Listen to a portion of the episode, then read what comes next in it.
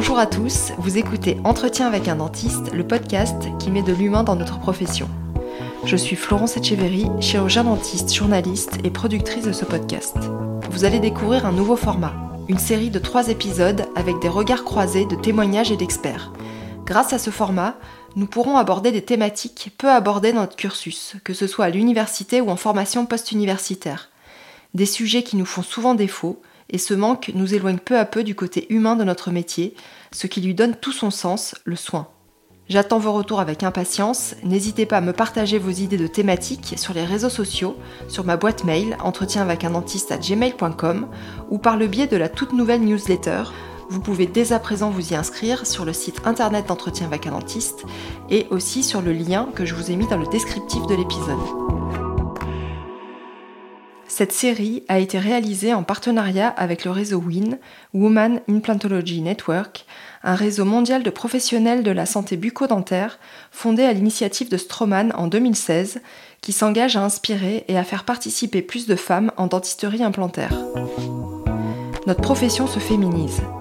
Alors qu'au début du XXe siècle, les femmes étaient quasiment absentes de la profession, elle représente aujourd'hui en France 47% des effectifs de chirurgiens dentistes en exercice.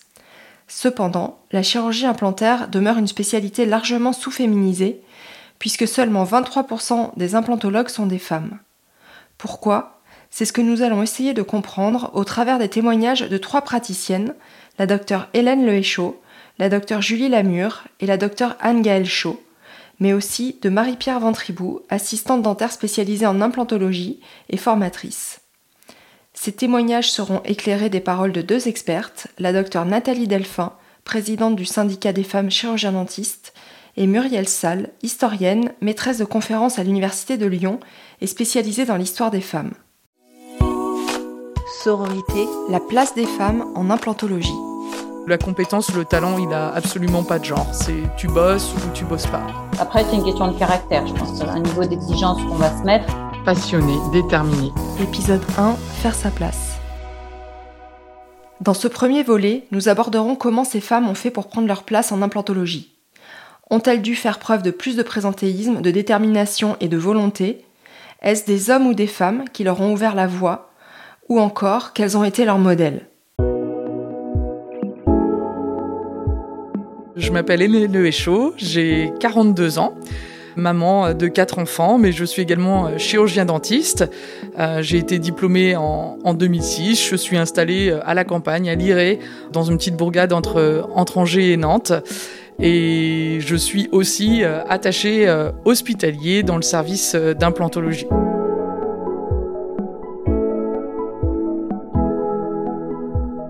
Je suis Julie Lamure, je suis chirurgien dentiste. J'ai fait mes études à Nice. Et puis après, j'ai commencé à faire un petit peu d'omnipratique. Et je suis partie aux États-Unis faire un postgraduate de paro d'implanto. J'ai voulu me spécialiser vraiment euh, dans cette discipline. Et je suis revenue en 2010 et depuis, j'ai une activité exclusive en paro-implanto. J'ai fait un petit tour à la fac aussi. Euh, j'ai été assistante et attachée pendant presque 6-7 ans. Et là, maintenant, je suis que libérale. Je m'appelle Anne Gaëlle, euh, je suis professeure des universités à Nantes. Euh, j'ai fait la plus grande partie pour l'instant de mon parcours professionnel à Lyon, où j'étais maître de conférence et je travaillais également euh, au centre anticancéreux. Je suis également maman de deux grandes filles.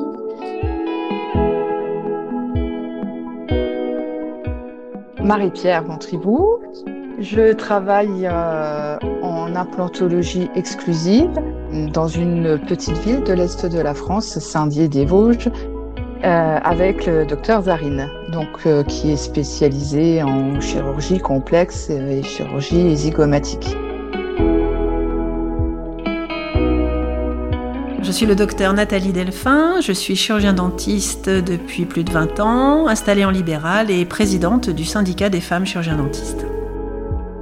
L'histoire du SFCD, le syndicat des femmes chirurgiens dentistes, c'est une création en 1935 euh, par une réunion de femmes chirurgiens dentistes qui décident de se fédérer pour euh, ben, représenter la profession du côté féminin et pour euh, répondre à des questions et surtout se protéger par rapport à différents événements qui sont par exemple le veuvage, leurs orphelins, et surtout une reconnaissance de leurs pratiques, aussi bien comme celles des hommes.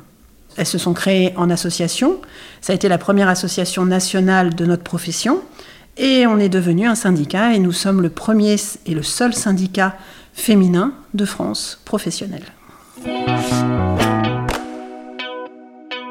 Euh, j'ai voulu très vite quitter l'école euh, pour avoir mon indépendance et, euh, et donc il a bien fallu que j'y retourne. Marie-Pierre Ventribou est l'assistante du docteur Seper Zarine, formateur et conférencier reconnu en implantologie. Il est aussi champion du monde en boxe pied-point et a été un de mes premiers invités du podcast. Marie-Pierre est aussi formatrice et présidente de Surgitech Studies. Moi, mon, éducation par rapport à, ce que je fais aujourd'hui, euh, je l'ai choisi en tant qu'adulte et euh, j'ai eu justement euh, le plaisir ben, d'apprendre ce que je sais aujourd'hui, mais la principale base de mon éducation en implantologie vient finalement de mon employeur actuel, docteur Zarine. C'était pas non plus un, choix au départ très personnel où je me disais enfant, je veux faire de la chirurgie. C'est vrai que ça me plaisait, mais le milieu dans lequel je vivais n'était pas du tout dans la médecine. C'était quelque chose qui pour moi était très lointain, qui était presque limite inaccessible.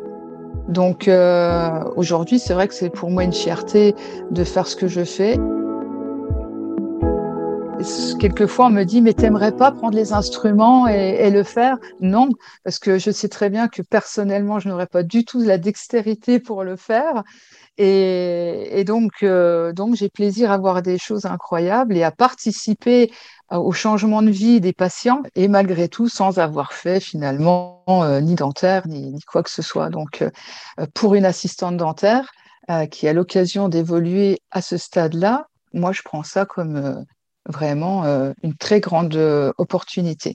Dès l'instant où j'ai commencé, j'ai tout de suite su que c'était là que je voulais être.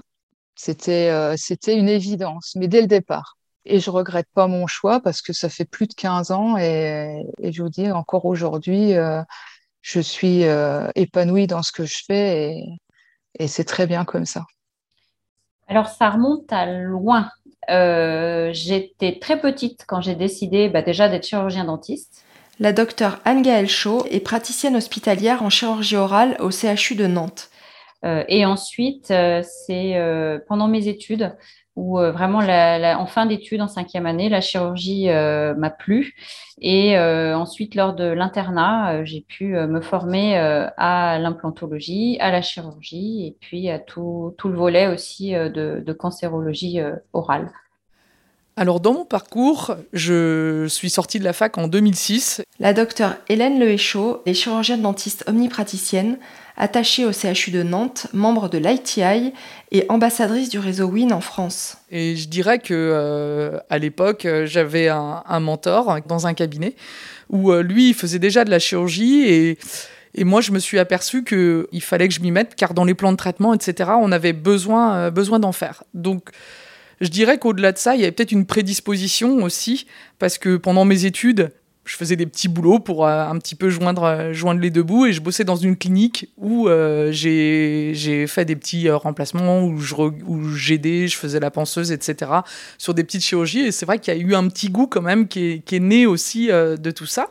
Et après, je dirais qu'il y a quand même la nécessité, en fait, de pouvoir faire des gestes chirurgicaux, de pouvoir faire euh, bien ces extractions, des extractions de dents de sagesse sous local ou des choses, euh, voilà. Et puis, bah, l'implantologie est venue, euh, je dirais, par la suite, où, bah, pour remplacer une 36 ou une 46 chez un patient, le mieux, c'est de le remplacer par, par un implant si évidemment les dents sont intactes de chaque côté. Et pour moi, c'était une évidence. Ben moi, en fait, à la base, je ne sais pas pourquoi, parce qu'il n'y a personne dans ma famille qui est, qui est, dans le médical, mais vraiment personne. La docteure Julie Lamure a un exercice libéral exclusif en parodontologie et implantologie à Mougins. Elle fait partie du réseau WIN. Et au contraire, euh, ils sont plutôt du genre à, tu sais, c'est pas ton milieu. Tu vois, je suis, euh, je suis issue d'un milieu euh, pas défavorisé, mais bon, mon père, je crois que c'est le premier qui a eu son bac. Donc, euh, heureusement, en France, les études sont gratuites et tout le monde a sa chance. à la base, médecine, pour moi, c'était c'était la chirurgie, tu vois. C'était pas. Après, quand tu as 16-17 ans, moi, je ne savais pas pourquoi j'avais envie de faire ça. Et j'ai toujours eu, au lycée, au collège, envie d'aller dans le médical et je n'ai aucune idée de pourquoi.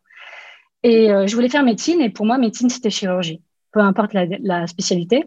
J'ai fait P1 deux fois et j'ai eu dentaire. C'était, euh, j'étais hyper triste et mes parents m'ont dit non mais tu vas pas tripler, euh, c'est un super métier, euh, va en dentaire. Et là, les deux premières années, les TP, tu vois, c'était démoralisant quoi.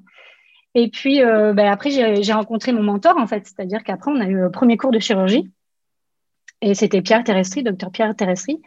Et lui, il était arrivé de façon bah, il avait une prestance, tu vois. déjà, le gars, il est en costume avec nos papillons quand il, quand il rentre dans, le, dans la salle de classe. Euh, tout le monde doit se lever, vraiment à l'ancienne, tu vois. Et lui, euh, bah, lui, il nous fait un cours de, bah, de chirurgie et euh, l'implantologie. Et là, il nous explique, il nous montre des diapos. Bah, voilà, les gens, ils ont plus de dents. On leur donne des nouvelles dents. Et on leur met des vis, etc., etc. Et là, bah, je savais pas ce que c'était, moi. Et là, j'ai ouvert grand mes yeux et je me suis dit, mais OK, mais c'est ça que je veux faire, moi. Je trouve que c'est moderne, je trouve que c'est euh, bien, on va rendre service. Il y a un côté chirurgical, je ne sais pas pourquoi, euh, que j'aimais. Pendant sept ou huit mois, on n'a pas eu de centre de soins en quatrième année. Et donc, j'allais en, en hors-vac, en fait, euh, dans le service de chirurgie qui était dans un autre hôpital. Donc, je suis tombée dedans très rapidement par la force des choses. Et puis, j'en voulais, quoi. Je, le matin, avant d'aller au bloc, J'étais à 7h moins le quart euh, dans le service, j'avais sorti tous les scans, je connaissais les dossiers par cœur. Et donc, de façon politique aussi, euh, j'étais là au bon moment. C'était aussi la guerre des services euh, qui allait poser des implants entre la paro, la chire, la prothèse. Il y a toujours cette petite guerre interne qu'il y a dans les facs. Et donc là, un jour, bah, je ne sais pas, moi, il devait y avoir des histoires en interne. Et donc un jour, Pierre Terrestri me dit, bon, bah, aujourd'hui, la mur, c'est toi qui poses. Et donc, euh, bah, j'étais, d'après eux, la première étudiante de France euh, non diplômée qui a posé un implant. Donc, j'ai posé un implant en fin de quatrième année. Bon, je te dis que je tremblais comme ça. Puis, euh, bah, il avait convoqué tout le monde, quoi. Mais oui, après, bah, c'est normal. maintenant, les étudiants, moi, après, quand j'étais enseignante, j'ai appris aux étudiants à poser des implants. À ceux qui voulaient, bien sûr, on ne forçait pas. Mais ceux qui, qui voulaient et qui travaillaient dans ce sens, je trouvais ça normal de faire poser des implants quand on n'est pas taisé, en fait, dans le, dans le cursus initial. Je pense que ça fait partie de l'enseignement pratique. Après, euh, évidemment, il y a beaucoup de choses à apprendre, donc c'est difficile de peut-être de, le faire pour tout le monde, mais pour ceux qui sont euh, volontaires et qui veulent le faire, euh, c'est clair qu'il y a l'opportunité dès le, cursus initial de pouvoir se lancer dans la plantologie. Ça s'est vu pour moi comme une nécessité pour euh, pouvoir bien soigner mes patients, faire des, plans de traitement globaux, ce dont euh, j'avais besoin. J'ai j'ai pu faire accéder à, mes patients, euh, du coup, à des thérapeutiques qu'ils n'auraient peut-être pas forcément faites. Du coup, je me suis lancée dans l'aventure en planto, avec moi-même de la formation personnelle, et du coup, j'ai aussi intégré l'ITI. Et aujourd'hui, je suis, je suis fellow ITI depuis, depuis 2019, et je me suis engagée aussi dans le réseau féminin WIN, Woman in Plant Network, inspiré par Stroman, pour euh, essayer de comprendre un petit peu euh, la place des femmes dans euh, l'implantologie. les femmes ont eu un rôle particulier dans le domaine de la santé, un peu de, toute éternité, j'ai envie de dire presque, parce que ça fait partie des rôles traditionnels, effectivement, des, femmes, d'être des soignantes, en fait. Muriel Salle est une historienne et une universitaire française spécialiste de l'histoire des femmes. Maîtresse de conférences à l'université Claude Bernard Lyon 1, elle travaille principalement à former des enseignants et enseignantes dans le cadre de l'école supérieure du professorat et de l'éducation. Elle enseigne également aux soignants et soignantes dans le cadre de la faculté de médecine. Elle est impliquée dans le master genre co-accrédité par les universités Lyon 1 et Lyon 2 et enseigne à l'Institut d'études politiques de Lyon. C'est elle qui est responsable de la rubrique santé du magazine Femmes ici et ailleurs. Et donc, il y avait euh, des savoirs traditionnels, des pratiques traditionnelles qui étaient maîtrisées par les femmes et qui se transmettaient euh, par voie orale euh, et qui se déployaient voilà, de manière très empirique. Et puis, à partir du moment où on est entré dans ce qu'on va appeler la médecine moderne, l'invention de la médecine moderne, c'est la fin du 18e, le début du 19e siècle. À partir du moment où on invente ce qu'on appelle la clinique, à partir du moment où on applique aussi en médecine ce qu'on appelle la méthode expérimentale, eh bien, les savoirs sont plus des savoirs empiriques et transmis par voie orale. Les, les savoirs sont institutionnalisés dans des cadres qui sont des cadres universitaires. Et donc, à ce moment-là, euh, bah, les savoirs euh, qui ont trait avec la question de la santé et du soin deviennent euh, l'apanage des hommes parce que, en fait, l'entrée des universités est interdite, est interdite aux femmes. Mais ce rôle traditionnel, encore une fois, qui reposait sur la transmission de savoir empirique, c'est un rôle principalement féminin pendant finalement une durée de l'histoire bien plus longue que la médecine contemporaine. Petit flashback sur l'histoire des femmes dans la profession. En France, la première femme à avoir obtenu un diplôme de maîtresse dentiste fut Madeleine Françoise Calais en 1740. Quelques-unes suivront tout au long du XVIIIe siècle, notamment Lucille Bradsock, qui a exercé ce métier durant la Révolution française. Par la suite, de plus en plus de femmes exercèrent le métier de dentiste, surtout au cours du XXe siècle. C'est durant la deuxième moitié du XXe siècle que le terme féminin la dentiste est apparu dans les dictionnaires. Au début du XXIe siècle, en France, 40 à 50% des dentistes sont des femmes. Dans l'université où j'ai fait mes études, euh, l'accès à l'implantologie a beaucoup évolué euh, bah, les, 10, 15, 20 dernières années. Euh, quand j'étais étudiante, je me souviens, et quand j'étais interne, je me souviens que l'accès à l'implantologie était assez difficile et j'ai en particulier en mémoire une de mes co-internes qui faisait régulièrement le café en implantologie et donc l'équipe a été entièrement euh, a été renouvelée euh, dans, dans, le temps, évidemment, et euh, maintenant c'est plus du tout le cas, et ça fait quelques une bonne dizaine d'années que c'est plus le cas du tout. Mais c'est vrai que quand j'étais étudiante, oui, l'implantologie était quand même un petit peu chasse gardée des hommes et des hommes, si possible, avec les tempes légèrement grisonnantes. Alors après, la question, c'est pourquoi? Pourquoi est-ce qu'il y a eu cette désappropriation accéder au savoir, c'est une idée qui fait rire euh, les gens. Euh, on, le voit dans euh, la référence à la pièce de Molière. quand tu parles de femme savante, c'est le titre d'une pièce de, Molière qui est une, pièce comique. C'est très comique d'imaginer des femmes qui ont, des savoirs. Donc, on n'a jamais bien aimé les femmes qui avaient des connaissances. Quand Molière décide d'en rire, j'ai envie de dire que c'est un moindre mal. Euh, il y a aussi des femmes qui ont payé beaucoup plus lourdement le, fait d'avoir des connaissances. Hein. Euh, on sait aujourd'hui euh, que la chasse aux sorcières a fait des centaines de milliers de mortes et on s'en est beaucoup méfié pour des raisons qui ont d'abord été des raisons religieuses. voilà, la Bible porte quand même un message assez défavorable concernant les femmes quand elles se mêlent de vouloir savoir. C'est l'histoire de Ève. Hein. Ève euh, qui cueille le fruit de la connaissance, euh, bon, et qui entraîne euh, la chute et la sortie du paradis. mais aussi pour des raisons pas du tout religieuses, parce qu'au XIXe siècle, pour la peine, c'est pas la Bible hein, qui prescrit l'interdit des femmes dans les universités, par exemple. C'est plutôt des arguments pour dire bah, les femmes ne sont pas capables de, elles ne sont pas capables d'apprendre, voilà. Dans le fond, en réalité, ce dont on se rend compte, c'est que souvent, quand les femmes accèdent aux professions de santé, elles sont perçues comme des, comme des concurrentes déloyales. Ce qui est très symptomatique de ça, par exemple, c'est le fait que quand il commence à y avoir des femmes qui veulent faire des études de médecine, l'organisation professionnelle, ce n'est pas encore l'ordre des médecins à la fin du 19e siècle, mais l'organisation professionnelle est d'accord pour qu'elles fassent les études, mais seulement pour des étrangères, parce qu'on a la garantie qu'elles vont rentrer exercer la profession chez elles.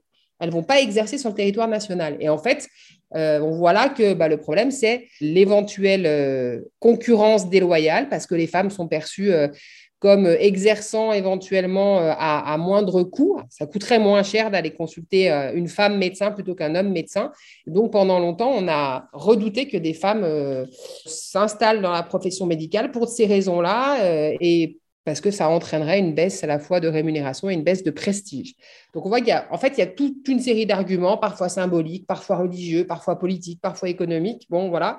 Mais que finalement, il y a un objectif commun à tous ces arguments, c'est faire en sorte que les femmes, euh, autant que possible, n'accèdent pas euh, à l'exercice d'une profession euh, médicale prestigieuse. Voilà, parce qu'il y aurait à distinguer les professions de soins moins prestigieuses, qui sont traditionnellement féminines et qui le sont toujours restées, comme les infirmières ou les sages-femmes, par exemple. Là, il n'y a pas de problème.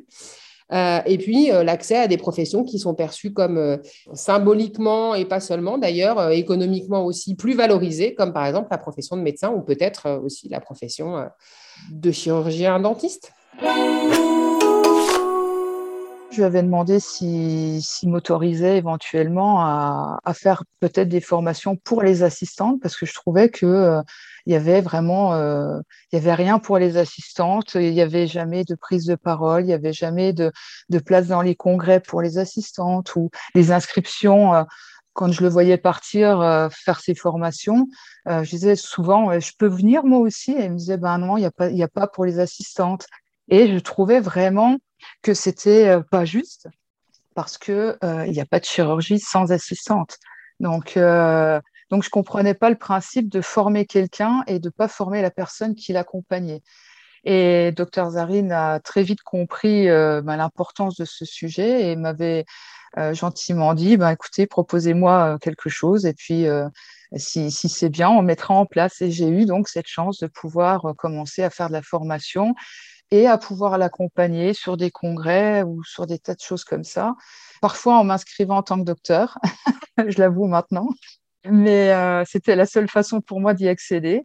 Donc j'ai eu cette chance, grâce à, un homme d'ailleurs, euh, ben, de pouvoir évoluer dans ma pratique et de pouvoir prendre la parole pour les assistantes. Entre les hommes et les femmes, lorsqu'on en est dans des discours ou dans des discussions, un homme, il n'a pas besoin de prouver sa compétence. Tout de suite, on sait qu'il est là, on sait pourquoi il est là et on sait que ce qu'il va dire va être intéressant.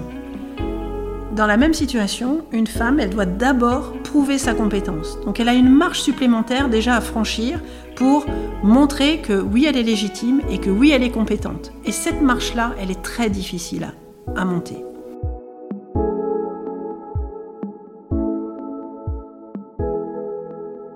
Oui, j'ai l'impression d'avoir dû plus travailler pour. Euh, bah, c'est pas facile. Je suis exclusive en fait, donc c'est pas facile d'être exclusive et de dire à tout le monde salut, euh, il faut m'envoyer des gens. Alors là, ça fait une bonne dizaine d'années maintenant, donc j'ai un référencement euh, de patients surtout.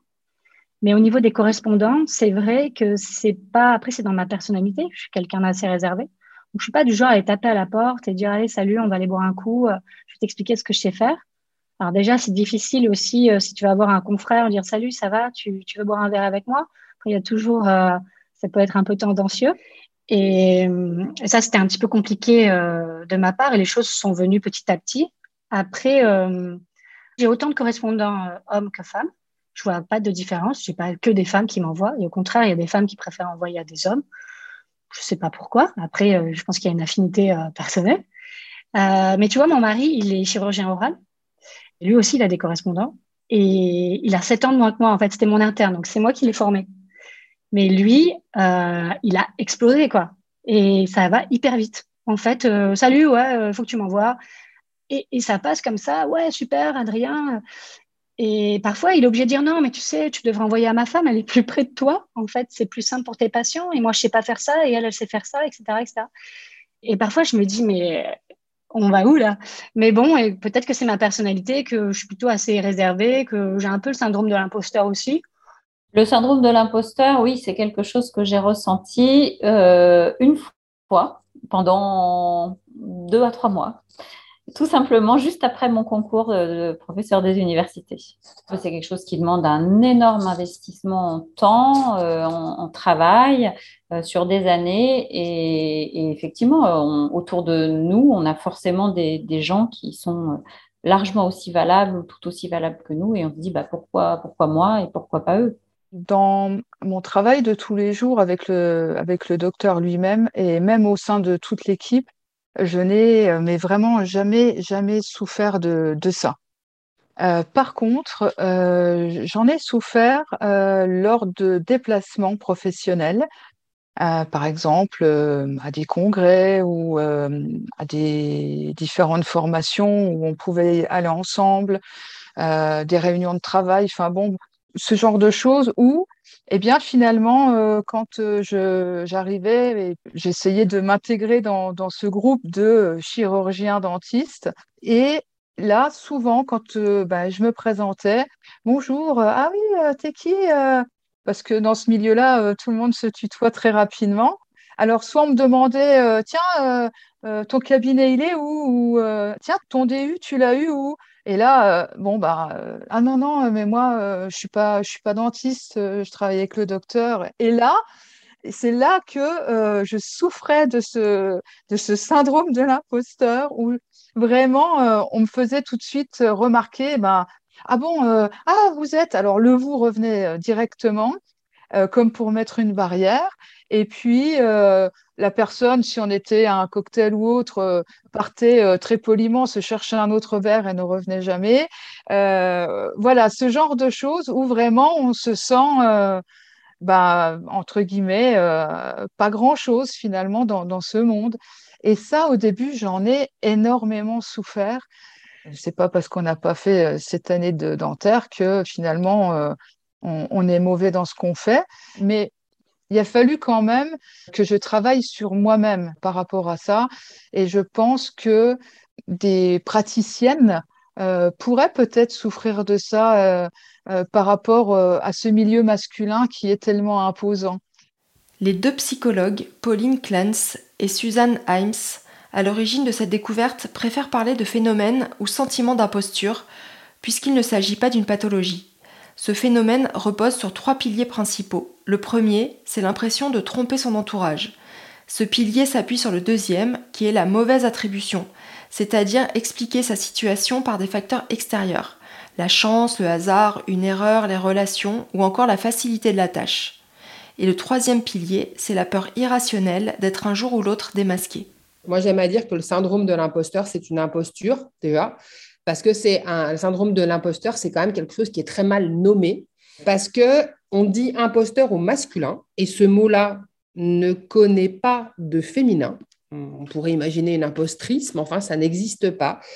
Euh, dans le dictionnaire. L'Académie euh, française est formelle, le nom n'est que masculin.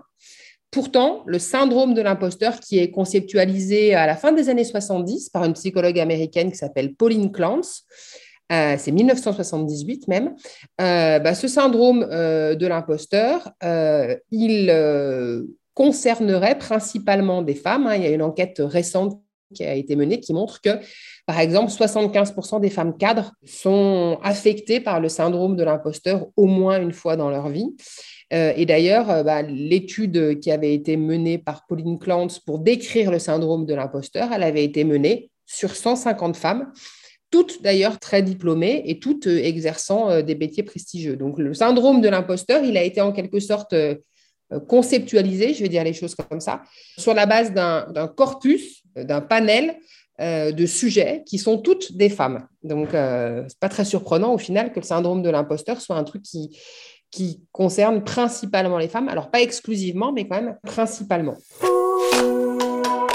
On peut peut-être en donner une, peut-être une définition en fait du syndrome de l'imposteur. Le syndrome de l'imposteur, mais beaucoup de femmes qui écouteront le podcast euh, peut-être voient déjà très bien de ce dont il s'agit, c'est ce désagréable sentiment qu'on n'est pas à la hauteur euh, de euh, la tâche qui nous incombe. Et, encore une fois, euh, les travaux aujourd'hui montrent que ça concerne majoritairement les femmes bien davantage que les hommes. Et là encore, eh ben, l'explication matricielle, c'est toujours la même, hein, c'est cette socialisation différenciée par laquelle on vous a appris qu'il y avait une échelle de valeur et que le féminin était le bas de l'échelle et que le masculin était le haut de l'échelle.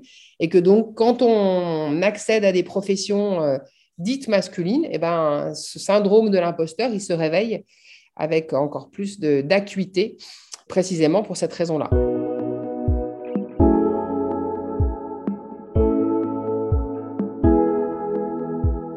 Alors c'est clair que quand on arrive dans le milieu de, l'implanto, voilà, euh, des femmes, euh, on n'en voit pas beaucoup. Et pourtant, euh, il y a de plus en plus de femmes qui sont, qui sont diplômées. Et euh, je dirais que ça devrait être un petit peu le, nouveau visage de notre profession, mais dans les faits, euh, c'est c'est pas encore euh, pas encore le cas. Dans les fondations scientifiques, sur les scènes de nos congrès, il y a encore un petit peu un, petit peu de boulot. Après, je dirais que moi, je, suis donc dans ces environnements où il y a, où il y a beaucoup d'hommes, et à la limite, je dirais que je développe assez bien des bonnes coopérations avec les femmes. Et dans mon rôle de, mentor, je pense que quand même j'ai essayé d'inspirer, d'engager des jeunes femmes un petit peu sur le modèle de ce que j'avais fait. Et je pense que ça a pu apporter, mais je manque un petit peu de, dans mon environnement, peut-être, oui, d'autres femmes. Dans mon environnement proche, dans le sein du DU, il y en a peu, mais il y a quand même des étudiantes femmes. je dirais que par le WIN, là, j'ai pu être connectée euh, sur le niveau international avec euh, d'autres femmes. Et effectivement, les expériences de ces femmes qui ont eu une ascension dans le domaine de l'implantologie, etc., je dirais que ça a renforcé un petit peu de confiance en soi. Et en ça, on sent euh, qu'on a envie de se dépasser et que effectivement, on analyse les choses euh, de façon un petit peu plus euh, factuelle aussi, c'est-à-dire que les, femmes, des talentueuses, euh, il y en a plein, mais en fait, il y a aussi des raisons de pourquoi on ne les voit pas, et, essayer de réfléchir avec d'autres femmes à comment on pourrait y arriver, ça, c'est une démarche intéressante. En fait, c'est un peu toujours la, même chose. Je reviens un peu à cette idée, on va dire, matricielle de tout à l'heure. La socialisation différenciée, elle apprend qu'il y a des rôles, des places, du masculin, du féminin, des filles, des garçons, des femmes, des hommes, et que ces domaines-là, ils sont à la fois euh, imperméables, étanches l'un à l'autre, c'est-à-dire que les femmes sont tout ce que ne sont pas les hommes et réciproquement, les hommes sont tout ce que ne sont pas les femmes, et que ces domaines-là ne se valent pas. Voilà, que le masculin l'emporte, que le masculin vaut mieux, que le féminin est déprécié. Bon, encore une fois, par plein de petites choses parfois très subtiles. Du coup, bah, cette socialisation différenciée, elle produit ses effets et y compris à, du coup à avoir des femmes qui, quand elles embrassent des carrières dites masculines, j'insiste sur les guillemets, eh ben, elles ont une forme de, détestation du féminin. Euh, elles ont bien perçu que le féminin était déprécié. Donc, par exemple, dans leur titre, elles ne veulent pas qu'on les appelle chirurgiennes. Moi, par exemple, à l'université, je suis maîtresse de conférence. Euh, et je tiens beaucoup à la féminisation de mon titre. Mais ça a changé hein, depuis le début de ma carrière. Mais au début de ma carrière, ça faisait rire les gens. Parce que maîtresse, c'était un peu déprécié, c'était un peu sexualisé, c'était un peu maîtresse d'école. Enfin, voilà, la maîtresse de conférence, c'est pas le maître de conférence. La chirurgienne, c'est pas le chirurgien. Donc la féminisation de la profession, elle est perçue comme une, une forme de dévalorisation sémantique. Et, c'est en fait euh, le fait que ces femmes réagissent comme ça, c'est simplement la preuve qu'elles sont de très beaux produits d'une socialisation différenciée qui leur a fait bien intégrer que le masculin et le féminin ne se valent pas et que le féminin vaut moins que le masculin. La chirurgie en général, c'est un domaine qui est un petit peu sexiste, qui l'est toujours un peu. Hein. Euh, alors, pas trop euh, pour tout ce qui est chirurgie orale, mais c'est vrai que dans d'autres spécialités médicales, euh, c'est le cas. bien sûr que je crois qu'on a toutes, à un moment ou à un autre, eu des remarques sexistes ou déplacées. ah bah, elle est bien mimi, ah, puis elle s'est enlevé les dents, voilà, des choses comme ça. Ça, évidemment, on l'a entendu. C'est sûr qu'on est quand même dans un milieu un peu carabin, etc. Donc, tu entends souvent des, des expressions, la bite et le couteau, tu vois, en chirurgie, des choses comme ça. Bon, c'est des choses que tu passes outre. Ou même de la part de patients hein, qui euh, étaient toujours très surpris quand on arrivait à, enlever des dents. Ah, mais mon dentiste, pourtant, euh, c'est un homme et il est beaucoup plus fort que vous. Euh. donc, c'est vrai qu'on a, on a ça très, très régulièrement. Ou bien quand j'ai travaillé en cabinet, où au début, on me prenait pour l'assistante.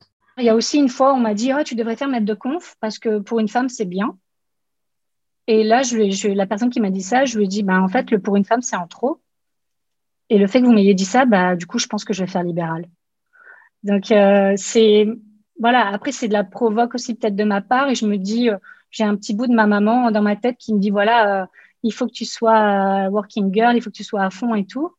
Après, sinon, j'ai jamais vraiment ressenti de différence où quelqu'un a été sélectionné avant moi parce que il était un homme, pas du tout. Au cours de mon, parcours, bon, il peut y avoir euh, en fait euh, cette petite euh, blague un, peu lourdingue qui peut, qui peut sortir, mais j'ai pas pas eu à faire face à des réflexions de ce goût-là. J'irais qu'un peu plus après dans l'univers, le, monde implanto. là, il y a des choses qui sont peut-être euh, qui dépassent un peu le cadre euh, du truc un peu lourd, mais qui sont, euh, oui, bah ça, tu vois, c'est, tu, tu, devrais laisser ça à un mec plutôt que, voilà, t'embête pas, comme ça, ça te permet de t'occuper de tes enfants, tout ça. Voilà. Après, moi, je m'arrête pas trop à ce genre de petites phrases, mais c'est vrai qu'elles existent. Je dirais que pendant mon parcours, je les ai entendues. Ce serait mentir de dire que je les ai jamais entendues. Le sexisme ordinaire, c'est les plaisanteries graveleuses, on va dire l'humour de carabin aussi, hein, pour utiliser la terminologie médicale. Le carabin est un terme ironique qui viendrait de escarabin, qui en français médiéval désignait un scarabée fouisseur, par extension un croque-mort, un ensevelisseur de cadavres. Comme cette tâche était souvent accomplie pendant les épidémies de peste par les étudiants en médecine, le sobriquet leur est resté. Euh, l'humour euh, un peu un, peu gras euh, qui mélange un peu le sexe, la mort, bon voilà. ça c'est du sexisme ordinaire. Et puis bah, du sexisme heureusement plus extraordinaire au sens où il est plus exceptionnel. des agressions, par exemple, agressions sexuelles, des agressions physiques, hein, dont les femmes sont parfois victimes dans ces métiers de la chirurgie. Alors ça, c'est un domaine qui a été beaucoup travaillé en sociologie par une, sociologue qui s'appelle Emmanuelle Zolesio, qui a travaillé sur les femmes chirurgiens, qui d'ailleurs peinent à accepter qu'on les dise chirurgiennes et qui préfèrent dire d'elles qu'elles sont des femmes chirurgiens. Et ce qu'elle montre bien, euh, bah, c'est comment toutes ces pratiques de sexisme plus ou moins ordinaires, en fait, elles participent à construire une culture professionnelle, on va dire, qui est hostile aux femmes. Et quand on me demande, voilà, pourquoi, euh, par exemple, pourquoi il y a des agressions sexuelles euh, dans certains secteurs professionnels, bah, ces agressions sexuelles, elles ont évidemment rien à voir avec euh, une question d'amour ou de désir. Elles ont évidemment rien à voir non plus avec le fait que les hommes qui s'y livrent soient incapables de contrôler leurs pulsions, hein. mais elles jouent elles servent à quelque chose en fait, ces agressions sexuelles. Elles servent à installer de manière euh, extrêmement explicite un climat d'insécurité qui va faire que les femmes ne sont pas à l'aise dans leur milieu professionnel et c'est une façon, parmi de nombreuses autres, mais ça c'est une façon particulièrement aiguë et violente, de les rappeler à l'ordre et, de leur euh, faire entendre qu'elles sont sur un terrain dans lequel, euh, un terrain professionnel sur lequel elles ne sont pas légitimes. Au niveau des comportements sexistes et de ce que peuvent vivre les étudiantes, et même les étudiants aussi, hein, puisqu'on est quand même, euh, mais c'est globalement, et on le sait bien, sur les violences euh, sexistes, les femmes qui, euh, qui le subissent le plus, c'est hélas quelque chose qui a toujours existé et qui, encore en 2022, continue à exister. Nous, notre travail, il va être d'alerter et surtout de travailler avec l'UNECD, qui est l'Union nationale des étudiants en chirurgie dentaire, pour permettre aux jeunes filles qui se sentent menacées ou qui ont subi des choses qu'elles ont le droit de porter plainte. Dans les violences, quelles qu'elles soient, euh, la victime se sent toujours honteuse et ne veut pas aller porter plainte parce qu'elle se sent euh, contrainte et euh, imagine qu'il va y avoir un risque pour ses études, pour sa carrière, pour son, pour même pour ses amis, elle va pas être crue. Et Aujourd'hui, la parole, elle doit se libérer, elle doit être euh, euh, ben, comprise, et surtout, c'est fini de dire euh, c'est pas vrai, ça n'existe pas. On ne peut plus mettre ça sous le tapis. Il n'est hors de question quand dans les milieux que l'on dit carabin, évidemment, on a tous chanté des chansons et on s'est tous amusés, mais il y a des comportements qui sont inadmissibles. Et ça, nous, notre rôle, c'est de toujours dire que ben, c'est inadmissible, que les filles et les femmes ont le droit de porter plainte et que les instances administratives universitaires doivent les écouter et en prendre les conséquences. On ne doit pas protéger ce genre de personnage qui se permet des choses sous prétexte que ça se faisait avant et que ça doit continuer. La relation qu'il y a au niveau universitaire hospitalier est quand même une relation de prof et d'élève. On n'est pas sur un état d'égalité, et euh, il y a cet élément de subordination que les étudiantes subissent, et c'est pour ça qu'elles ne disent rien. Et là, aujourd'hui, nous, notre rôle, c'est d'accompagner justement toutes ces étudiantes qui euh, se sentiraient menacées et qui veulent aller porter plainte. Moi, je m'occupe beaucoup à Sciences Po. J'ai des étudiantes agressées par des étudiants. Les étudiants à Sciences Po ne sont pas des barbares, ne sont pas des sauvages sans éducation. On est même plutôt euh, du côté du haut du panier, entre guillemets, au moins socialement, quoi. Euh, ça ne protège pas du tout. Alors, tout le monde a l'air de s'étonner. Alors, d'abord, la première chose, c'est de dire quand même que les violences faites aux femmes, ce n'est pas un truc qui sera l'apanage des pauvres ou de certaines catégories de population. Hein. Les violences domestiques, c'est dans tous les milieux, y compris les milieux les plus favorisés. Mais je ferme cette parenthèse-là. Mais c'est surtout parce qu'à un moment, il faut dire, je crois, de manière très claire, que les violences sexuelles, elles servent à quelque chose. Elles servent de rappel à l'ordre. Elles rappellent aux femmes qu'elles n'ont pas le droit de se promener quand elles veulent, dans la tenue qu'elles veulent, dans l'espace public, par exemple. Voilà, que la nuit, elles sont mieux chez elles que dans la rue avec éventuellement des amis. Voilà, c'est un rappel à l'ordre. Et ce qui vaut pour l'espace public vaut aussi pour l'espace professionnel. Euh, les violences sexuelles, elles servent à vous rappeler que vous n'êtes pas sur un terrain sur lequel vous avez légitimement le droit de vous trouver et donc sur lequel vous pouvez vous sentir en sécurité. C'est vrai que quand j'ai commencé mon activité, euh, bah, physiquement, j'avais l'air jeune. Et puis, on est jeune, hein, 25 ans, quand on sort, euh, on est tout jeune. Oui, bah, il y a des patients qui sont peut-être un peu plus âgés, qui, ont moins l'habitude que la profession se féminise. Et donc, au départ, et même au centre de soins, on m'a toujours dit, mais vous savez quel âge? Et puis, on m'a dit souvent, euh, mais est-ce que vous savez faire ça? Là, ça, ça vient de moins en moins quand même, parce que je prends des rides. Mais on me demande encore, est-ce que vous faites ça? Est-ce que vous faites ça souvent? Etc. Et donc, je leur dis, bah oui, je suis exclusive. Donc, euh, si votre praticien vous envoie. Et donc, quand c'est des hommes qui m'envoient vers moi, euh, bah, ils, sont même, pour les personnes plus âgées, ils sont même un petit peu impressionnés. Les stéréotypes de genre, je pense qu'actuellement, viennent majoritairement des patients et pas des et moins des en tout cas des, des confrères euh, des patients, on en a encore plein qui nous disent euh, est-ce que vous allez y arriver euh, oh ben mon dentiste il est grand et costaud euh, et, euh, et vous non donc comment est-ce que vous allez faire pour enlever la dent voilà c'est des choses comme ça après on en joue il y en a qui veulent aller voir une femme parce qu'ils se disent bêtement peut-être que je vais être plus douce alors on me le dit que je suis plus douce hein mais peut-être que bêtement ils se disent bah elle va être plus douce après, il y a une notion de religion. Il y a des femmes qui veulent des femmes. Euh, après, il y a des femmes qui veulent des femmes tout court, religion ou pas. Après, il y a des hommes qui préfèrent des femmes parce que c'est des chochottes et qui se disent qu'on va être plus cool. Euh, je pense que les patients associent aussi l'implantologie, alors certes à de la chirurgie, mais aussi à quelque chose d'un peu précis et fin. Et, euh, et au final, c'est des qualités qui sont attribuées plus aux femmes. Et puis, on a moins la notion de, je pense, de force physique pour la mise en place d'un implant euh, versus euh, arracher une dent, euh, voilà, où on a une impression de, voilà, on imagine la tenaille, le genou posé sur la poitrine du patient et hardi petit. Après, on m'a souvent dit, quand j'étais aux États-Unis, you're a tough cookie. Ça veut dire que tu un cookie un peu dur, un peu rassis, tu vois. C'est-à-dire que tu n'as pas le look de tu as, l'air plus fort que tu n'en as l'air, en fait. Donc, ils se disent, waouh, tu fais quand même des trucs euh, sérieux, quoi. Alors que tu es un petit bout de femme euh, d'un mètre soixante, euh, toute frêle, mais tu fais quand même des trucs incroyables et, et ça les impressionne. Mais j'ai plus des, des, des, compliments après et j'ai pas à me battre avant. Il y a une relation avec son praticien. moi, je suis aussi un peu cash, je leur parle clairement. Je ne vais pas non plus être mielleuse, commerciale, etc. Donc, on a les patients qui nous ressemblent et bon, d'être une femme, euh, ça change pas grand-chose, je pense. Je crois qu'aujourd'hui, il faut arrêter. Un, homme peut tout à fait avoir se sentir complètement euh, chirurgien dentiste en soignant des enfants, et une femme euh, se dire que la chirurgie, planter des implants, eh ben, c'est quelque chose dans lequel elle, est complètement compétente et efficace. Euh, il faut complètement déconstruire comme quoi on doit être, euh, en fonction de son genre, euh, dans, une, dans une pratique stéréotypée. Tout le monde en est capable. Le, but, c'est que chacun sache dans quelle discipline il se sent le plus à l'aise. Que ce soit avec les enfants, que ce soit en endo, que ce soit en chirurgie, que ce soit en implanto, en ortho. le genre n'a rien à voir là-dedans. On est sur nos compétences propres et c'est ça qui est important un homme, euh, il a le droit de dire qu'il ne sait pas planter un clou. Voilà. Et c'est pas grave. D'abord, effectivement, les professions de santé, c'est assez vaste.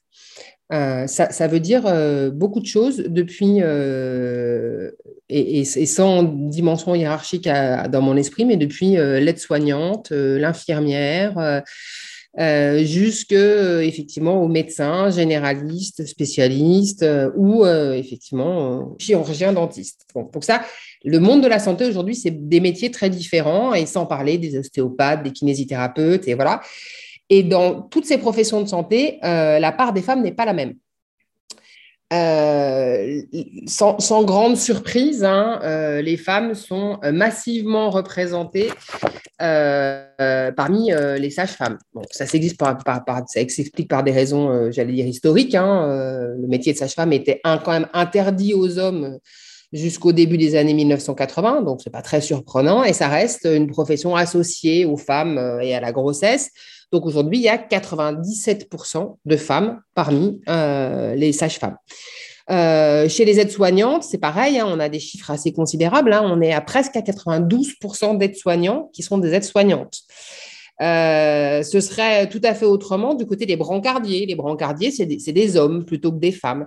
Euh, les infirmières dans le milieu hospitalier, c'est des infirmières à 78%. Bon. Et, puis après, quand on regarde euh, bah, ce qu'il en est du pourcentage de femmes dans les professions médicales, bah, les choses ont, beaucoup changé. Par exemple, en médecine, aujourd'hui, on a un peu plus de jeunes filles que de jeunes gens qui s'inscrivent faculté de médecine. Euh, donc, ça veut dire qu'à terme, euh, la profession de médecin va devenir une profession majoritairement féminine. Où est-ce qu'on en est aujourd'hui? Aujourd'hui, on estime qu'on est presque à parité. On a 44% de femmes euh, parmi les médecins. 44%, c'est beaucoup. Hein. chez les chirurgiens dentistes, aujourd'hui, sur la tranche d'âge des 45-49 ans, la moitié des dentistes sont des femmes.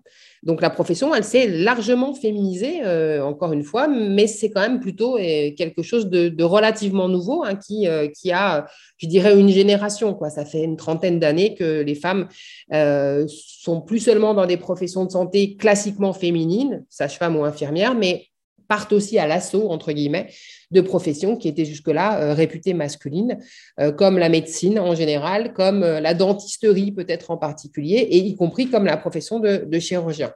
Alors, je ne peux pas dire que j'ai eu cette impression de devoir fournir plus de travail et plus d'énergie, parce que là encore, je pense que dans notre domaine, on est assez ouvert, on a une profession qui se féminise énormément. Euh, euh, et, finalement, on a, je pense, la chance d'avoir quand même une majorité de confrères qui sont plutôt bienveillants. Euh, non, on ne peut pas dire ça. Après, il y a des périodes de la vie, oui, où ça a été beaucoup plus compliqué en tant que femme, mais je ne peux pas dire que j'ai eu l'impression de, devoir travailler plus. Après, c'est une question de caractère, je pense, un niveau d'exigence qu'on va se mettre. Peut-être que les femmes se mettent aussi naturellement à un niveau d'exigence supérieur euh, aux hommes. Je crois que d'ailleurs, dans, dans tout ce qui est euh, études secondaires, euh, c'est assez prouvé ce genre de choses.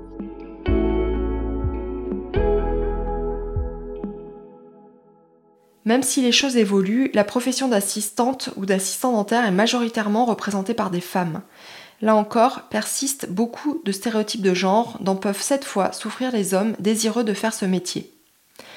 Marie-Pierre déplore cette absence d'hommes dans la formation du CNQAOS et avoue ne pas s'être sentie à sa place dans cette ambiance trop féminine. Je suis très sociable, hein, mais par contre, euh, j'ai du mal euh, d'entrer dans, dans, ce groupe d'assistantes du CNQAOS parce que déjà, je trouve que le principe est pratique parce qu'on peut intégrer les études en cours d'année, euh, puisque c'est des, des, modules. Donc, on peut arriver à commencer son cursus sur le module, par exemple, accueil. Et puis, une autre personne aura commencé son cursus sur le module euh, travail à quatre mains. Donc, euh, ce qui, ce qui n'est pas du tout juste, parce qu'il y en a qui vont commencer le cursus dès le départ, donc il va y avoir une logique d'études. Et puis, il y en a qui vont débarquer sur un truc hyper lourd où ça va être euh, direct euh, chirurgie, euh, etc. Donc, ça met un peu plus la pression. Et puis, quand on arrive, eh ben, la semaine d'après, peut-être que celle qui était votre voisine ben, aura fini son cursus, donc vous la verrez plus. donc, c'est un peu particulier. Et puis, comme ce sont toutes des femmes de tout âge, puisqu'il y a des reconversions, et puis il y a des jeunes filles qui sortent de l'école, donc, euh, ça fait un mix de femmes. Euh, ça crée une ambiance. En tout cas, moi, quand j'y suis allée dans le, cursus dans lequel j'étais, euh, je me suis pas du tout sentie bien. J'ai sympathisé avec personne parce que personne ne me correspondait entre guillemets. Et puis, bon, bah, comme souvent quand il y a des femmes entre elles, euh, c'est pas forcément toujours bienveillant. Euh, et je ne sais pas pourquoi c'est comme ça, euh, mais c'est vrai qu'il euh, y a souvent des jalousies entre les femmes. Moi, je souffre pas trop, en tout cas à, ma place et, avec ma personnalité, je souffre pas du tout de, l'écrasement de, des hommes ou de, ce genre de, choses. mais par contre, j'ai plus de mal avec les groupes de femmes parce qu'il y a trop de, jalousie ou je sais pas, je sais pas comment expliquer ça. Mais voilà, donc moi, le cursus CNQAOS m'a pas épanoui, franchement. Et je pense que s'il y avait plus d'hommes dans ce cursus, euh, ça serait aussi plus agréable euh, parce que ça équilibrerait. Moi, je pense que les femmes entre elles, c'est les pires en fait. Je pense qu'elles se jugent, parce qu'une femme peut juger une femme, elle sait euh, comment elle est. Un homme, il verra toujours une femme comme une mère, une fille ou une femme, enfin une amoureuse quoi. mais mais les femmes entre elles, je pense que c'est les pires. Et, et dans, en université ou à la fac ou au lycée, euh, les profs, euh, les pires des pots de vache, c'était les femmes en fait, souvent. Euh, les hommes ont toujours été. Après, tu arrives vraiment à les cerner, mais je vois pas de différence. Moi, les, hommes, c'est eux qui m'ont aidé. après, par exemple, dans le service de paro, ben, moi, je suis partie aux États-Unis parce que la chef de service de paro, qui était une femme à l'époque, bah, c'était une peau de vache, quoi. Tout, le monde l'a détesté. Elle, elle voulait faire que CDU, elle n'a jamais formé un seul étudiant. Et donc, quand j'ai voulu faire de la paro, alors j'étais en chire, la chire, ils ont fait un peu la tête et je leur ai dit non, mais moi, je trouve qu'il faut faire aussi de la paro parce que bah, les gens, ils perdent leurs dents parce qu'ils ont de la paro. Donc, euh, mettre des implants dans des bouches sales, ça m'intéresse pas. Euh, les tissus mous, euh, c'est hyper important. Et je pense que tout est complémentaire. Et donc, j'ai voulu me former en paro et j'avais pas été bien formée par, par cette chef de service qui voulait qu'on fasse que des détartrages et des surfaçages et qui nous interdisait l'accès au bloc, alors qu'en chire, la porte était ouverte. Et donc, après, elle est partie à la retraite. Mais bon, c'est un peu grâce à elle si je suis partie à l'étranger, parce que je voulais voir autre chose et que ça m'ennuyait de devoir m'inscrire à son DU. Euh, et quand je suis revenue, bah, elle, elle était plus chef de service et c'était son, son, second qui est passé chef. Et lui, au contraire, après, quand je suis revenue, m'a ouvert la porte, m'a dit, bah, écoute, si tu veux, il y a une place d'assistant, enfin d'attaché d'assistant. Il a reconnu mon, mon diplôme et euh, il m'a proposé aussi d'être. Euh, il m'a poussé à faire un doctorat. Il m'a dit ah, bah, c'est dommage que je t'arrête là si tu veux. Mais, mais les femmes ne m'ont jamais dit ouais, t'es une femme, c'est super. J'ai pas eu de passe droit en tout cas. À aucun moment, une femme s'est dit bah tiens, c'est super qu'il y ait une femme et je vais privilégier une femme. Une femme, elle va jamais privilégier une autre femme. je pense qu'elle va plus regarder au mérite. Et, je ouais, je pas vu de sexisme non plus envers elles, mais euh, mais elles sont elles sont dures. Voilà, il y aura pas de y aura pas de, de, favoritisme pour une autre femme en tout cas. En tout cas, je l'ai pas vu.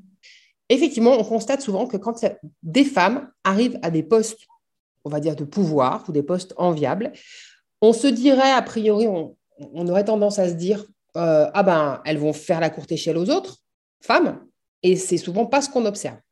Alors, il y a, ça, porte un nom particulier, ça, un peu imagé, mais c'est quand même un terme de sociologie. On parle du syndrome de la reine des abeilles. Euh, le syndrome de la reine des abeilles, c'est ça, c'est cette situation des femmes qui ont réussi, euh, qui ont pris du coup du pouvoir et, qui euh, ne font pas émerger d'autres reines, parce que vous voyez à peu près comment fonctionne une ruche, mais peut-être on va le réexpliquer pour celles et ceux qui ne seraient pas apiculteurs ou apicultrices dans l'âme. dans une ruche, il y a une seule reine et pour le reste, ben, il y a des ouvrières, donc des abeilles de, on va dire, de second rang. Bon, ben voilà. Eh ben, ça fonctionne dans l'entreprise, ça fonctionne à l'université, ça fonctionne dans votre domaine professionnel aussi, j'imagine, en implantologie. Et ça s'explique aussi, je refais le lien avec la, la, question précédente, par ce qu'on appelle la socialisation différenciée. Dans l'éducation qu'on donne aux filles et aux garçons, vous regarderez par exemple quel type de propositions on fait en termes de pratiques sportives.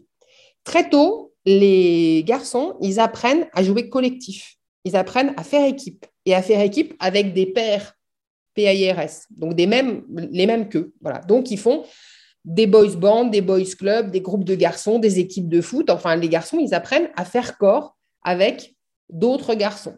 Les filles, elles reçoivent une éducation qui les, euh, qui, les invite bien davantage à euh, l'individualisme. Et puis, on, observe même parfois euh, dans l'éducation qu'on donne aux filles que non seulement on leur apprend à être individualiste, mais on leur apprend aussi éventuellement à, à, se crêper un peu le chignon en interne. C'est-à-dire qu'on nourrit volontiers les jalousies entre filles. Ou entre femmes d'ailleurs. Hein. On monte volontiers les femmes les unes contre les autres. Donc, on n'apprend pas, d'ailleurs, parfois le mot est ignoré, on n'apprend pas la sororité. Voilà, la sororité, c'est la version féminine de la fraternité aux filles euh, et, aux femmes, bah, précisément parce que voilà, ça, permet aussi efficacement de maintenir un système dans lequel euh, bah, les hommes dominent et dans lequel les femmes sont dominées, puisqu'elles elles sont, elles sont incapables de s'organiser pour faire groupe collectif, pour défendre leurs intérêts collectifs. Et effectivement, dans la sphère professionnelle, bah, ça va donner des femmes qui vont avoir, par exemple, beaucoup le sentiment qu'elles ont réussi à la force du poignet, voilà, qu'elles y sont arrivées toutes seules, parce que c'est des discours qu'on entend, enfin moi je l'ai déjà entendu dans mon domaine à l'université, hein, et que donc du coup il n'y a pas de raison qu'elles fassent la courte échelle aux autres. Euh, voilà, j'y suis arrivée, vous y arriverez euh, comme moi j'y suis arrivée euh, à la force du poignet. Sauf que ben, ce qu'on observe aussi aujourd'hui, pour essayer d'être dans une note un peu plus positive, c'est qu'il y a des femmes qui s'organisent, par exemple dans des réseaux professionnels de femmes, parce qu'elles ont pris la mesure du fait qu'elles avaient des problématiques communes, des expériences professionnelles favorables ou défavorables semblables, euh, des difficultés organisationnelles qui peuvent être euh, là aussi euh, semblables. Et donc, du coup, elles se disent, ben voilà, on a un intérêt à, faire un collectif de femmes. Mais c'est quand même quelque chose qui, finalement, qui s'apprend et qui vient un peu contrecarrer ces apprentissages qui sont faits dans l'enfance et qui consistent plutôt à apprendre aux filles à diviser mais on, dit souvent diviser pour mieux régner. Ben voilà, on, divise les femmes pour, euh, que le, patriarcat euh, règne mieux. Alors, dans, mon parcours, j'ai eu la chance de ne pas être en franche compétition avec euh, personne à aucun moment. je me suis trouvée, on va dire, au bon endroit, au bon moment, quand il y avait des postes disponibles. après, en tout début de parcours, quand même, à la fin de l'internat, pendant l'assistanat, euh, il y a eu euh, quelques personnes qui effectivement ont été des femmes qui ont été euh, pas très bienveillantes. Mais je pense que c'était plus, alors c'est peut-être de la naïveté, mais je pense que c'était plus lié à leur caractère à elles que vraiment au fait que c'était des femmes. Et que moi j'en étais une aussi. Donc non, je n'ai pas, été confrontée à, de la méchanceté féminine pure ou à une malveillance féminine pure. Ou alors je ne l'ai pas ressenti comme telle ça m'est arrivé de dire, euh, peut-être moins maintenant, mais que peut-être que les meilleurs euh, ennemis des femmes sont parfois les femmes elles-mêmes. Et en ce sens, euh, on a tellement de profils différents en fonction des choix de ce qu'on veut faire. Donc moi, j'ai choisi euh, d'avoir euh, une vie perso, pro, etc. Mais je trouve qu'on ne peut pas juger, par exemple, une femme qui a envie d'avoir une carrière purement universitaire, etc. Et en ça, je dirais, je respecte beaucoup les gens qui sont tout simplement passionnés et engagés au-delà de leur propre, de leur propre genre. Moi, je fonctionne plus à l'affect que, à dire ah bah, c'est une femme donc il faut que je l'aide, etc. C'est sûr que euh, bah, en chirurgie, je, le disais, donc j'ai une collègue qui est maître de conférence à Nantes, qui est en plein avec moi, euh, qui est un petit peu plus jeune que moi, qui, qui attend un nouveau événement d'ailleurs. Euh, et puis euh, une, une, autre qui termine l'assistana qu'on espère recruter. Donc vraisemblablement dans, dans 7-8 ans, euh, on va dire le noyau dur de la chirurgie orale nantaise sera 100% féminin. Et on a déjà dit, eh ben, nos réunions, on les fera de 13h à 14h pendant la pause méridienne. On amènera à manger, on mangera ensemble et on et on travaillera là pour donc on, on a prévu voilà c'est vraiment des affinités euh, individuelles et pas et pas des et pas lié au genre. Hein. J'ai quelques très bons, euh, euh, enfin des collègues avec qui je m'entends très très bien, euh, masculins également. Il n'y a pas de, non, je crois pas qu'il y ait de clan vraiment, mais après oui, effectivement, il y a une certaine forme de sororité, comme je disais, sur voilà des, petits détails parfois d'organisation où on se dit bah finalement si on organisait ça entre filles, ce serait peut-être plus pratique. Je pense que les femmes, elles ont une façon peut-être euh, de, faire les choses euh, en créant un lien déjà de façon différente. Moi, ce que je ressens, c'est que plutôt on va avoir euh, une relation plus centrée sur le patient, sur s'adapter plus à son écoute, à son désir et à la façon dont on va le voir évoluer, plus en termes de, de suivi aussi que parfois, c'est vrai, notamment en implanto, on sent que c'est un petit peu plus testo, un peu plus compète. Et du coup, je pense que les femmes peuvent vraiment générer quelque chose, une énergie qui va plus comment on, a ce patient, on l'identifie, etc. Comment on va le traiter, comment on pense que les choses vont évoluer à, court, moyen, peut-être long terme. Et on a plus cette vision euh, un petit peu plus sur long terme, je pense. Il y a des moments où, euh, euh, bah, typiquement, quand par exemple René Gourmet est parti en retraite en 2008, où avec mon collègue, on s'est retrouvés tous les deux à gérer l'unité d'Odonto au centre anticancéreux on a un peu été, entre guillemets, poussé dans le grand bain d'un coup et au final, euh, bah, on s'en est bien sorti. Donc, euh, c'est vrai que ça aide à prendre, à prendre confiance. On était contents d'être tous les deux, mais euh, c'est plus, oui, plein de petits événements comme ça, successifs. Mais ouais, peut-être il y a ça qui, qui m'a aidé à, prendre confiance, à montrer que j'étais capable, à me montrer que j'étais capable de, de, bah, de, gérer une structure, de, de gérer euh, voilà, des, collègues, même euh, voilà, des plannings, un secrétariat. Euh. J'ai voulu savoir quels avaient été les mentors ou mentoresses, si si, même si ça peut vous surprendre, le féminin existe, qui avaient inspiré mes invités. Je dirais que pendant mes études, j'ai eu aussi beaucoup de chance. C'est que j'ai eu un, parcours voilà, où j'ai pu rencontrer des professeurs. Aujourd'hui, bah, notre chef de, DU, Alain Horner, qui, lui, c'est une personne qui m'a suivi déjà pendant mes études. Après études, euh, voilà, je me suis engagée dans le DU d'implanto, etc. Et puis après, qui m'a toujours euh, boosté à me dire, euh, allez, on fait le DU, allez, on se booste sur d'autres projets. Et ça, c'est une personne qui m'a toujours qui m'a toujours boosté et j'ai jamais senti de différence entre guillemets sur le fait que je sois une femme parce que c'est des personnes où on ressent vraiment que, que la compétence, le talent, il a absolument pas de genre. C'est tu bosses ou tu bosses pas. Donc là, ça, c'est des personnes qui vraiment comptent beaucoup pour moi. Il y a une assistante qui m'avait beaucoup inspirée. Et d'ailleurs, c'est euh, sa, rencontre qui m'a euh, vraiment confortée dans le fait que je voulais faire de la formation et euh, mettre les assistantes en avant.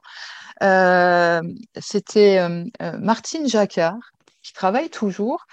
J'avais été à une de ses formations et j'avais vraiment fait une belle découverte parce que c'est une femme qui est passionnée, qui est passionnante, et euh, qui finalement, euh, eh ben, c'était la seule que j'avais trouvée à l'époque, il y a de ça euh, plus de 10 ans, oh oui, 15 ans, qui faisait, qui proposait des choses. Alors, à l'époque, quand je suis allée la voir, moi, je travaillais déjà avec le docteur depuis de quelques années.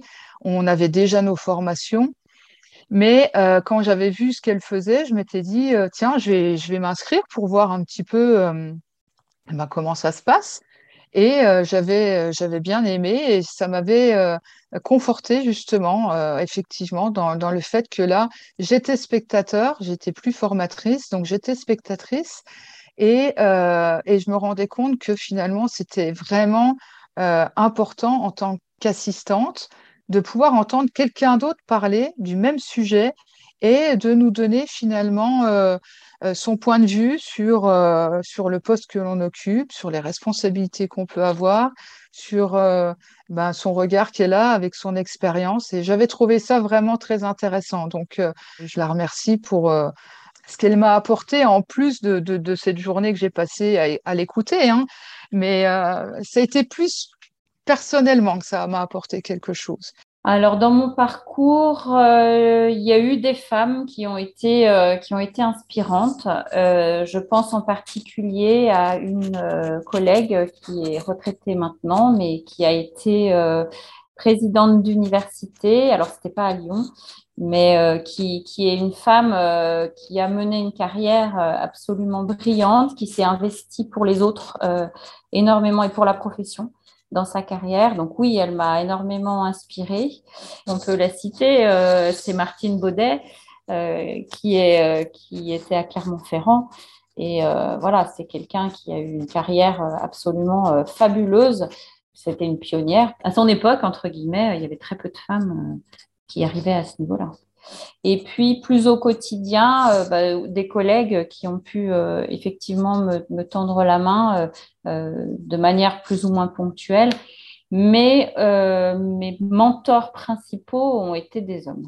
le docteur Christine Romagna, qui est une femme vraiment exceptionnelle et que, que j'aime beaucoup, qui, qui est très inspirante aussi parce que quand elle commençait, quand elle, elle a fait des formations, des congrès, des choses comme ça. Elle a dû à l'époque souffrir énormément aussi de, de ce regard masculin. Euh, c'était pas aujourd'hui, c'était il y a déjà quelques années.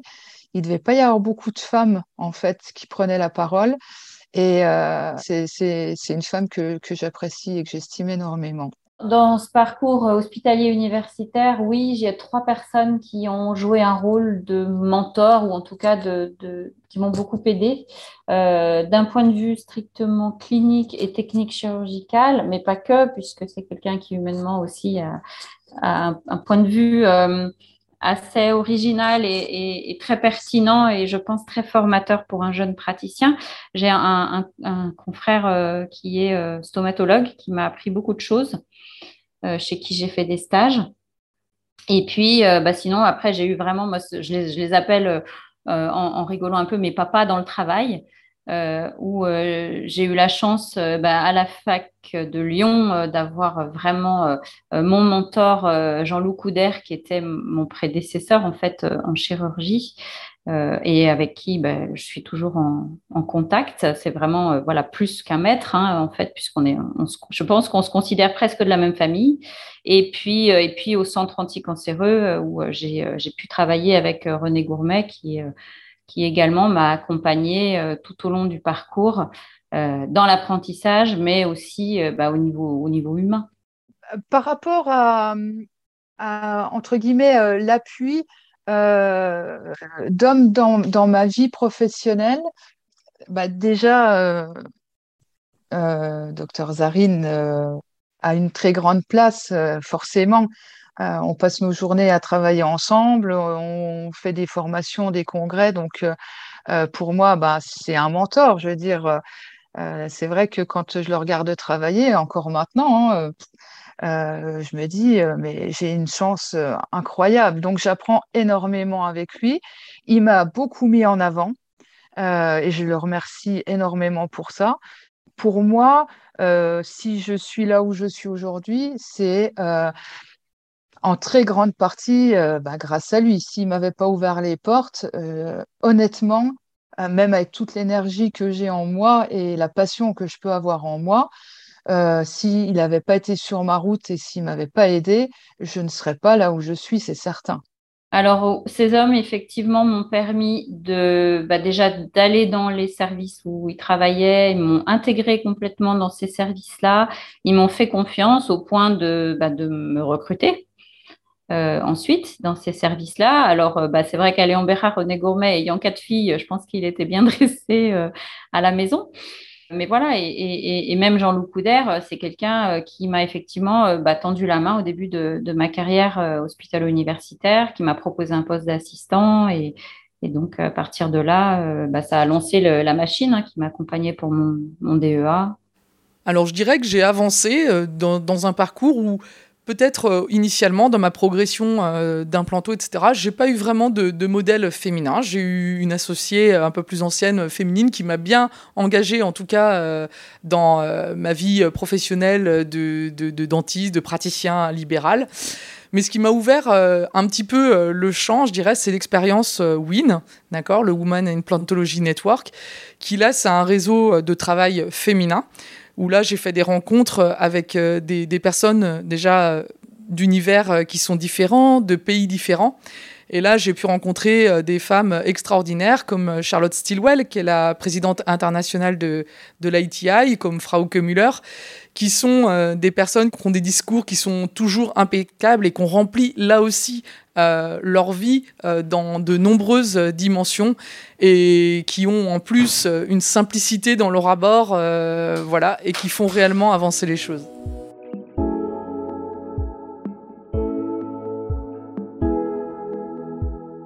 La légitimité, je trouve que c'est quelque chose, là aussi c'est un ressenti, hein, mais est-ce qu'un jour on peut vraiment se sentir légitime dans ce qu'on fait? Je ne sais pas, je pense que le fait de se remettre en question, c'est aussi une façon soit de progresser. On apprend tous les jours euh, euh, au moins au niveau relationnel, avec les gens qu'on rencontre, avec nos étudiants, avec les questions qu'ils vont nous poser, avec les patients, où on n'a jamais deux fois exactement le même problème ou euh, la même solution à leur proposer et eux ne vont pas réagir toujours de la même façon.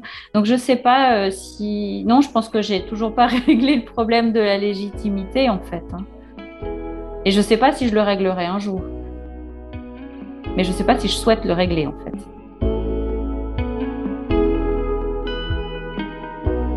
À partir du moment où tu arrêtes de faire ce travail-là, où tu dis je suis là parce que je suis là, tu es un petit peu moins dans cet état d'esprit où tu dois toujours euh, te battre, te dépasser, etc. Parce que euh, ta compétence que tu as acquis, euh, tu as l'impression que tu l'as eu par la sueur, etc. Mais en fait, à un moment, tu l'as.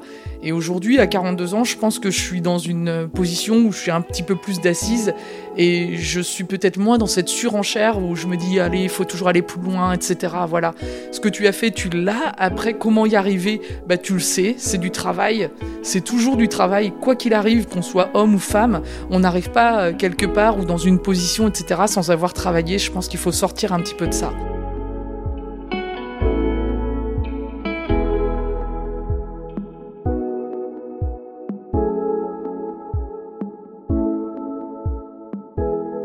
Venez d'écouter le premier épisode de la série La place des femmes en implantologie. Pauline Bussy du Son Libre a assuré le montage, Maxime Wathieu a composé le générique et l'habillage sonore, c'est Guillaume Denot de Dans les Dents qui a réalisé les illustrations. Merci à Hélène Lehéchaud, Julie Lamure, Anne-Gaëlle Chaud, Marie-Pierre Ventribou, Nathalie Delphin et Muriel Salle pour leur participation. Merci également au réseau WIN pour leur confiance dans ce projet. Retrouvez Entretien avec un dentiste sur les réseaux sociaux, Instagram, Facebook, LinkedIn.